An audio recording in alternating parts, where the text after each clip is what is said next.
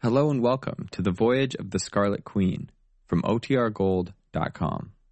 This episode will begin after a brief message from our sponsors.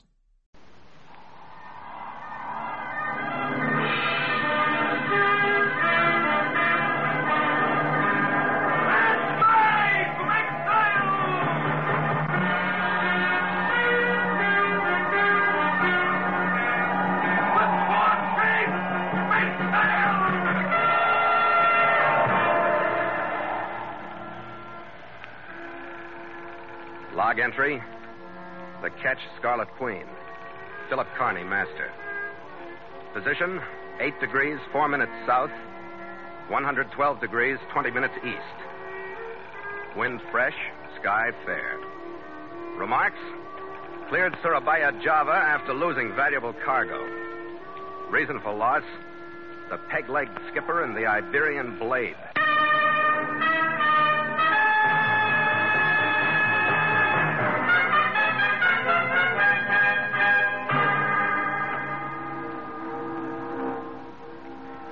Followed some dirty weather into the harbor of Surabaya. But as soon as we tied up to the Semarang Trading Company's docks, the skies cleared. Then the port's business renewed. Harbor craft skittered to and fro. Profit in Dutch florins passed from hand to hand under the heat from the Java sun. And a visitor rushed aboard the Scarlet Queen. Wait a minute. Uh, you are Captain Carney, yeah? That's right. Uh, I am Carl the Bishop from the Semarang Company. Oh, you got cargo for us? Uh, yeah, yeah. Cargo for you to take to Darwin, Australia. We will load at once, yeah? The papers are in order in the office, and you come up there to sign. Uh, you first get ready to take it aboard. Yeah, what's the rush? Uh, yeah, yeah, yeah. Your rush. Uh, silicon for the steel mills in Australia. I pay you bonus if you rush, yeah? Yeah, okay. Gallagher! Uh, Skipper. Peel the covers off the hatches. We got cargo coming aboard. Done, Skipper. Nielsen, take two men and open number one hole. Cola, give me a hand on number two. Let's go!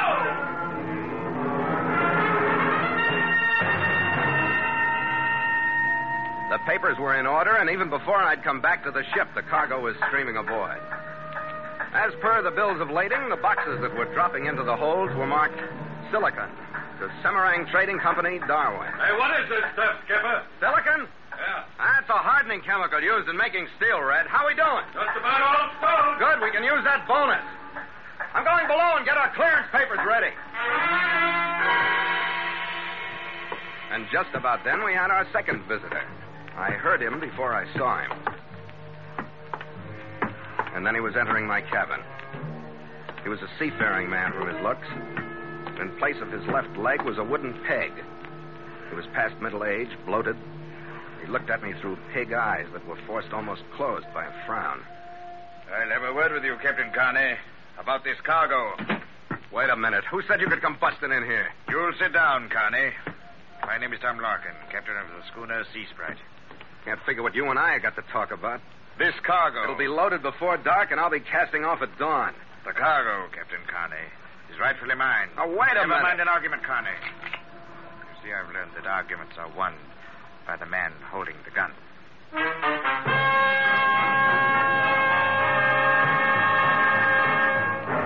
And so Mutual continues The Voyage of the Scarlet Queen, written by Gildow and Bob Tallman, and starring Elliot Lewis.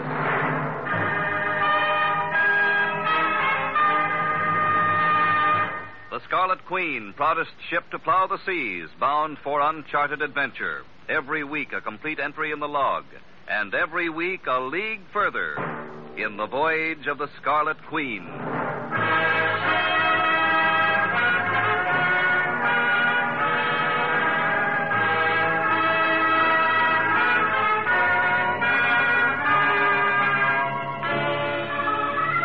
arguments, Carney.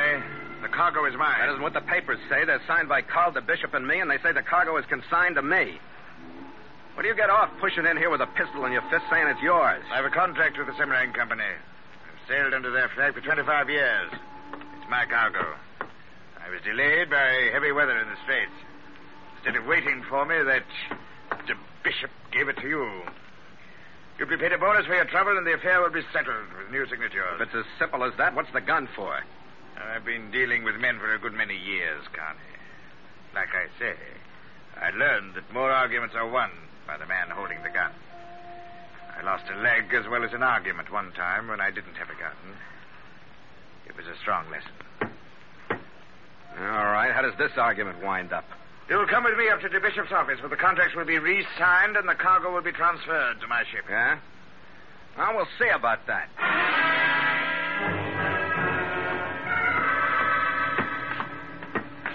It was just about dusk when we reached the company warehouse, went through the door into the Bishop's office. The Bishop was through signing or unsigning contracts. The cause of death was unexplained yet, but he was slouched over his desk in an attitude that was unmistakable. Yeah. Yeah, what is this?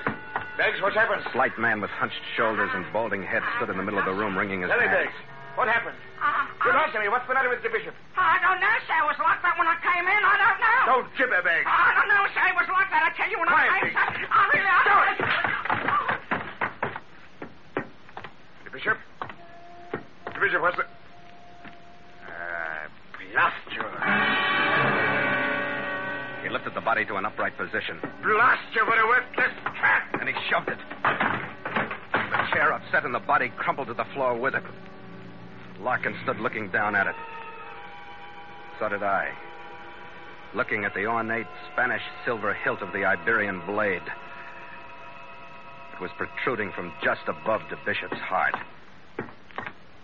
I'll see to the transfer of that cargo, Carney. What makes you think I'll stand by anything you see to? I've got the authority now that the Bishop is dead, and I use it. Look, Larkin, I got a contract with the Semarang Company. They're going to release me from it, or nobody is. That's law in Java or the Malay States or Australia or anyplace else. I'll take care of that. Not with me, you won't. Get in touch with the Darwin office. Tell him to notify the port captain here. I'll take my orders from him. I'll take care of that, Captain Carney. You, Beggs, come here. Yes, sir. What's your tie-up with this? What with? With the office, the company. I'm a clerk, sir. What was the murder for? I don't know, sir. He was... Up that just sitting there when I came. What about that cargo? Why's Larkin so hot to get it aboard his ship? I, I don't know, sir. I don't know nothing about Captain Larkin's interest in it. Stop sniveling. You better report this murder. Somebody ought to be interested in poor the Bishop.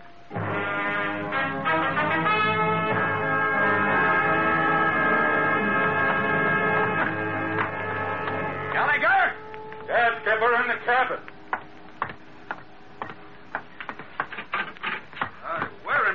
You've been doping off?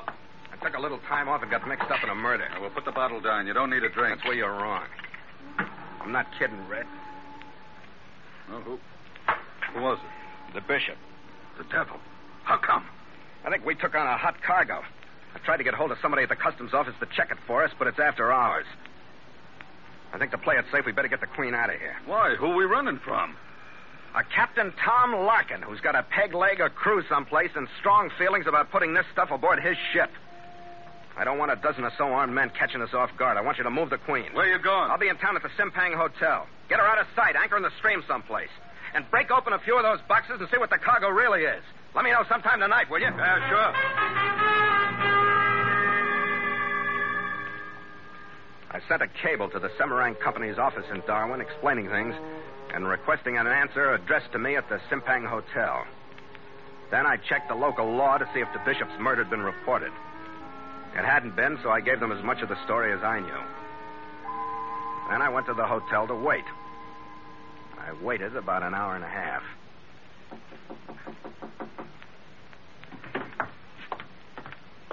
Yeah? Captain Carney, I must talk to you.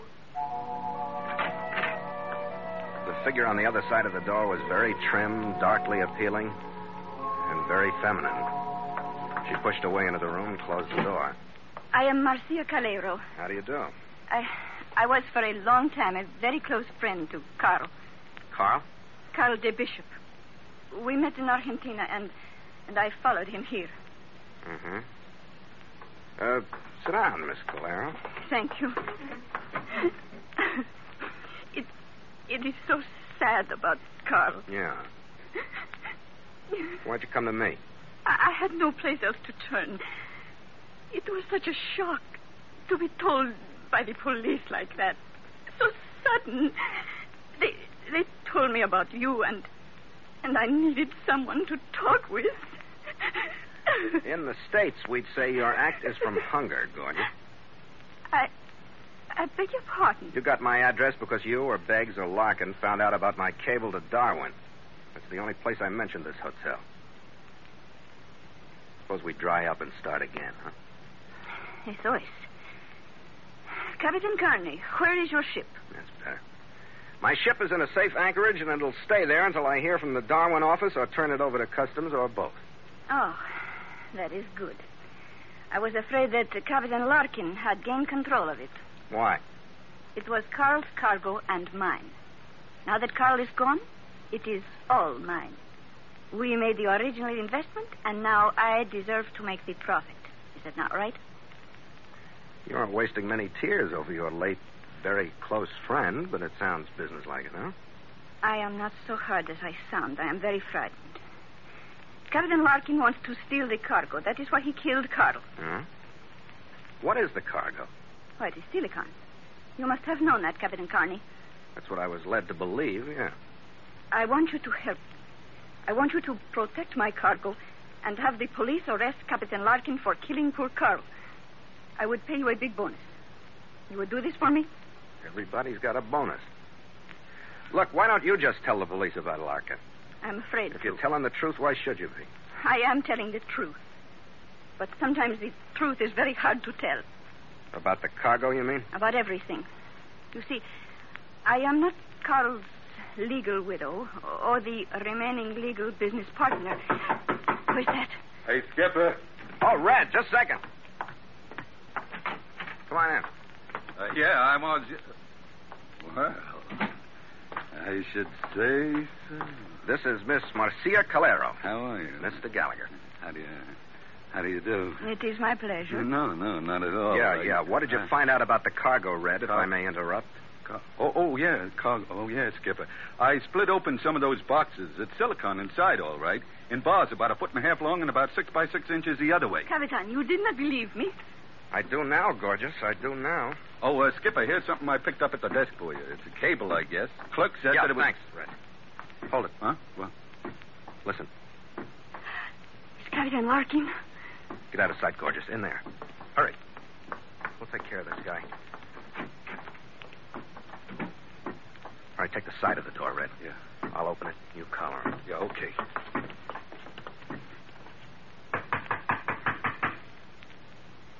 Who is it? You'll open the door, Connie. Oh, yeah. For you, I will, Larkin. Guys, Uncas, get inside. Hey, what's the crew for, Larkin? Hey, what is this anyway? Get in, guys. Look out. Look out.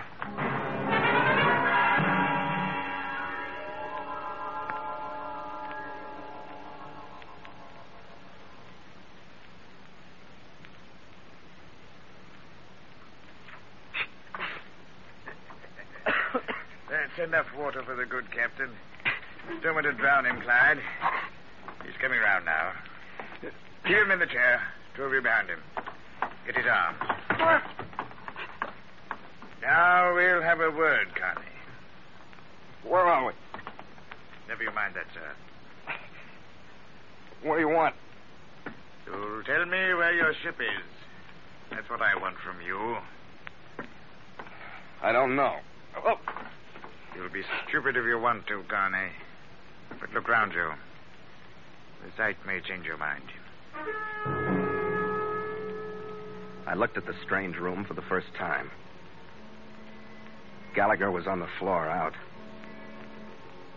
The little bald clerk, Beggs, slumped forward against the line that lashed him to a chair.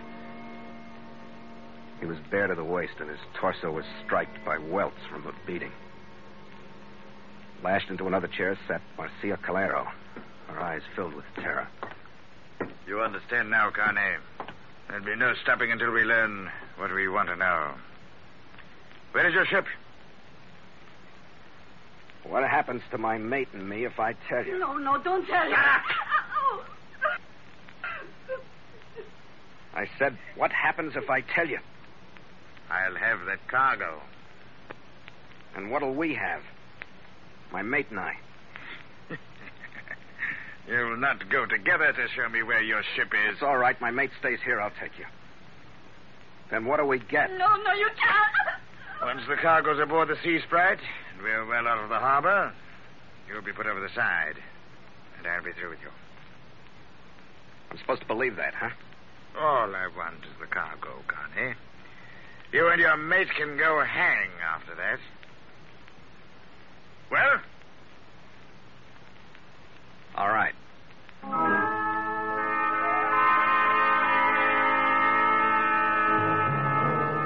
I gambled because there wasn't anything else to do. I went with Larkin. I marked the spot we left, a residence somewhere near the local river, the Kalimas. Then we headed toward the waterfront. I let him down onto the mud shore.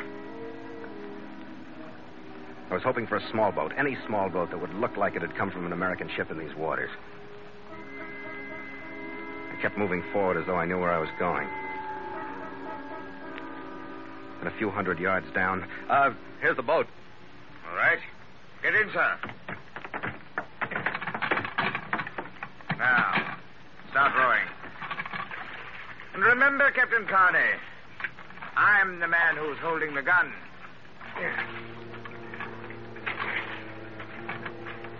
I rowed us well offshore. I wasn't sure what I was going to do, but I knew it had to do it. And it had to be simple.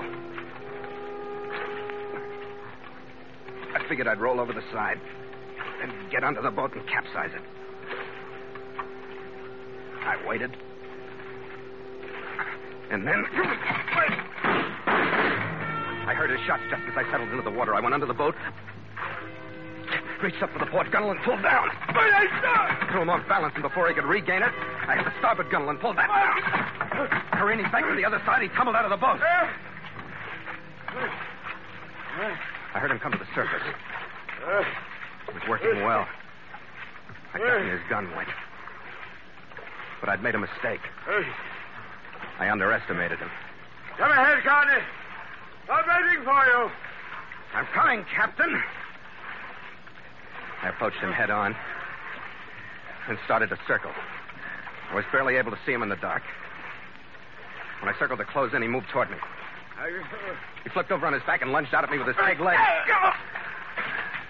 Caught me in the solar plexus, knocked the wind out of me, doubled me over. He climbed onto my shoulders and pushed me under.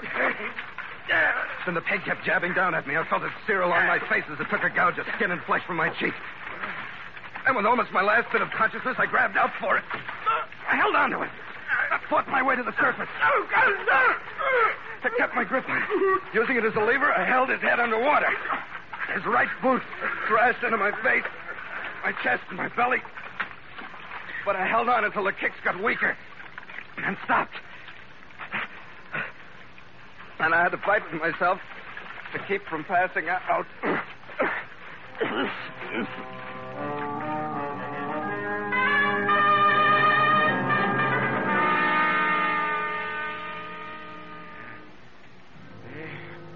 He was only half alive when I pulled him onto the mud shore. His gun was still held tightly in his hand. I took it away from him. We rested for a while. He was able to talk by the time I got him into the bishop's office in the Semarang warehouse. Now, like you say, Larkin, we'll have a word, huh? Sit down.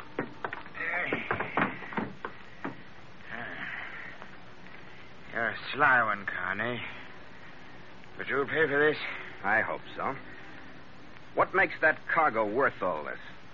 I don't know. Maybe I can beat you into knowing. No, you can't. Because I'm not lying. I don't know. It's worth a fortune, but I don't know why. How do you know it is? Beggs told me he heard the bishop talking to the woman about it. Didn't you lash the rest of it out of Beggs? No. And you didn't get it out of the bishop before that knife blade went home? I don't know anything about that. Ask Beggs. He was here. I think I might do that. Right after I settle you in that chair so you'll wait for the police.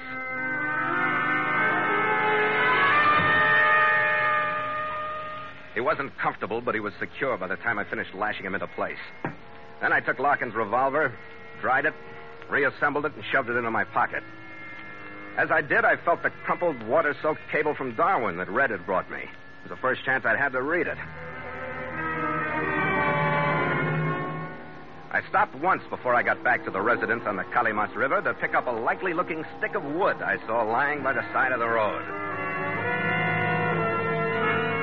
And when I walked down the hall to the room where I'd left Red and the others, I used the stick. With it, I sounded enough like Larkin to fool myself. I hoped my voice would sound enough like him to fool his crewman. You'll open the door, men. I'm alone. Hold it, all of you. Stay where you are. I said hold it. Drop your guns. Get your hands on your head. Keep them there. Now turn around. Get up against the wall. Captain, how wonderful you are back. Glad you like it, gorgeous. Oh, I do. You will free me now. In a minute, Marcia, as soon as I get my mate on his feet. Hey, Red. Gallagher. The devil are you doing? You all right? No, I'm not all right. But I learned enough to play possum after they clubbed me the last few times I came to. Give me a lift up, will you? Yeah, sure. Come on, mate. On your feet. There you are. Well, what happened to your face? I got tangled up with that peg leg of Larkin. Captain, you will free me Don't now. Don't get anxious, Marcia. Beggs is in worse shape than you are. Here, hold the gun on your friends, Red. I'll okay. cut him loose. Beggs? Come on, Beggs. We'll have you back on your... What's the matter with him? He wasn't built for a flogging like that. Oh, he's dead? He's been sitting there? Come on, Marcia. I'll cut you loose. Oh, oh, oh, gracias. I can't go with you, Capitan. You will stay near me. I'm not so sure you'll want to go with me. Oh, but I do. You have to take me. Okay, remember that you asked me. We're going to my ship to get a few bars of your silicon and enter the customs office. Red, take care of your friends, will you? I'll be back.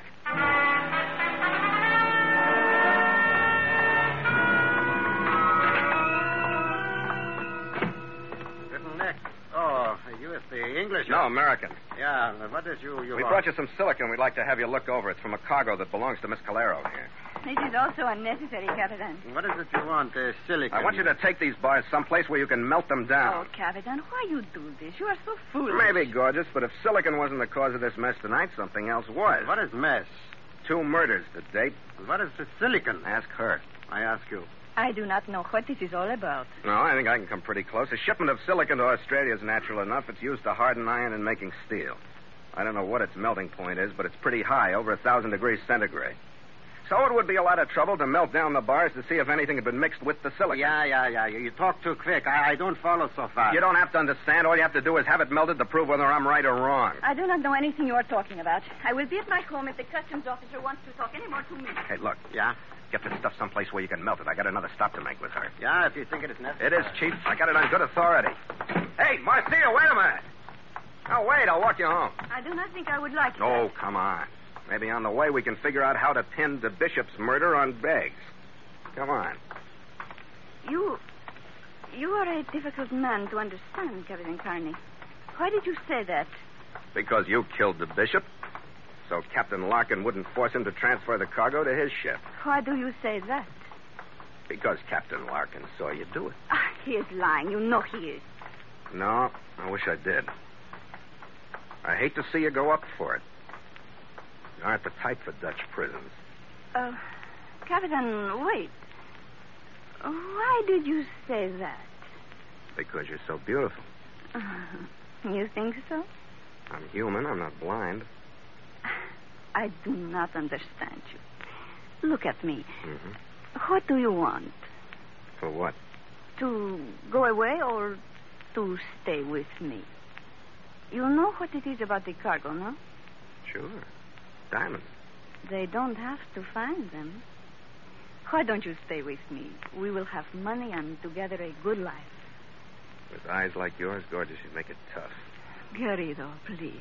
But I saw that Spanish knife handle sticking out of the Bishop's chest. Oh, don't, please. I'm afraid I wouldn't have one easy moment with you. Oh, but you would, mi amor. Because I couldn't forget how you handled very close friends when you're through with them. I hate you. I'll kill you. Get away from me. All right, calm down. Let gorgeous. me go. I'll kill you. I'll kill you. I'll kill you.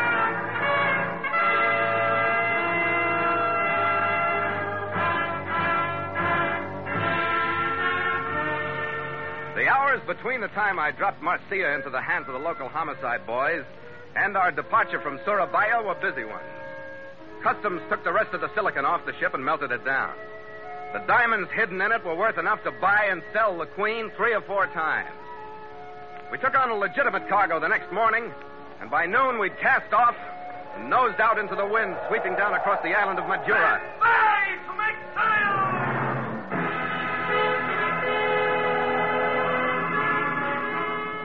Red balled the men into their positions. With four sheets, make sail! And the halyards screamed through the sheaves under the Philip's strong backs. A mainsail rose into place. The jib went out. Then the mizzen. The deck beneath me catted the port. And the Scarlet Queen took the bone in her teeth and settled onto her course. I guess we'll get there with this rig, Skipper. It'll do, Red. At least it's dropping Surabaya on our stern fast enough. Yeah. You know, you're a pretty sharp lad, Skipper. Oh, thanks, Red. How do you mean? Oh, the way you figured out that there were diamonds in that silicon. How'd you do that? Well, it was simple, Red. I might be just a little psychic. Oh, you haven't got X-ray eyes. I know you well enough to assume that, I think. I hope your opinion of me won't drop when I tell you, Red. That cable from Darwin gave me a, a hint. A hint? Yeah, it was from Customs. They said they'd arrested all the Semarang Company personnel in Darwin and would appreciate any information I could give them on those in Surabaya. Hmm. They were suspected of smuggling diamonds. Oh, a hint. Uh... Well, I did all the rest, Red. Up to and including putting another beautiful woman behind bars. Yeah, well, we'd all be better off if you'd stay away from them and stick to the one you got. Here, Skipper, to the Queen. She's got a few tricks herself. Yeah. To the Scarlet Queen. After you, mate. After you.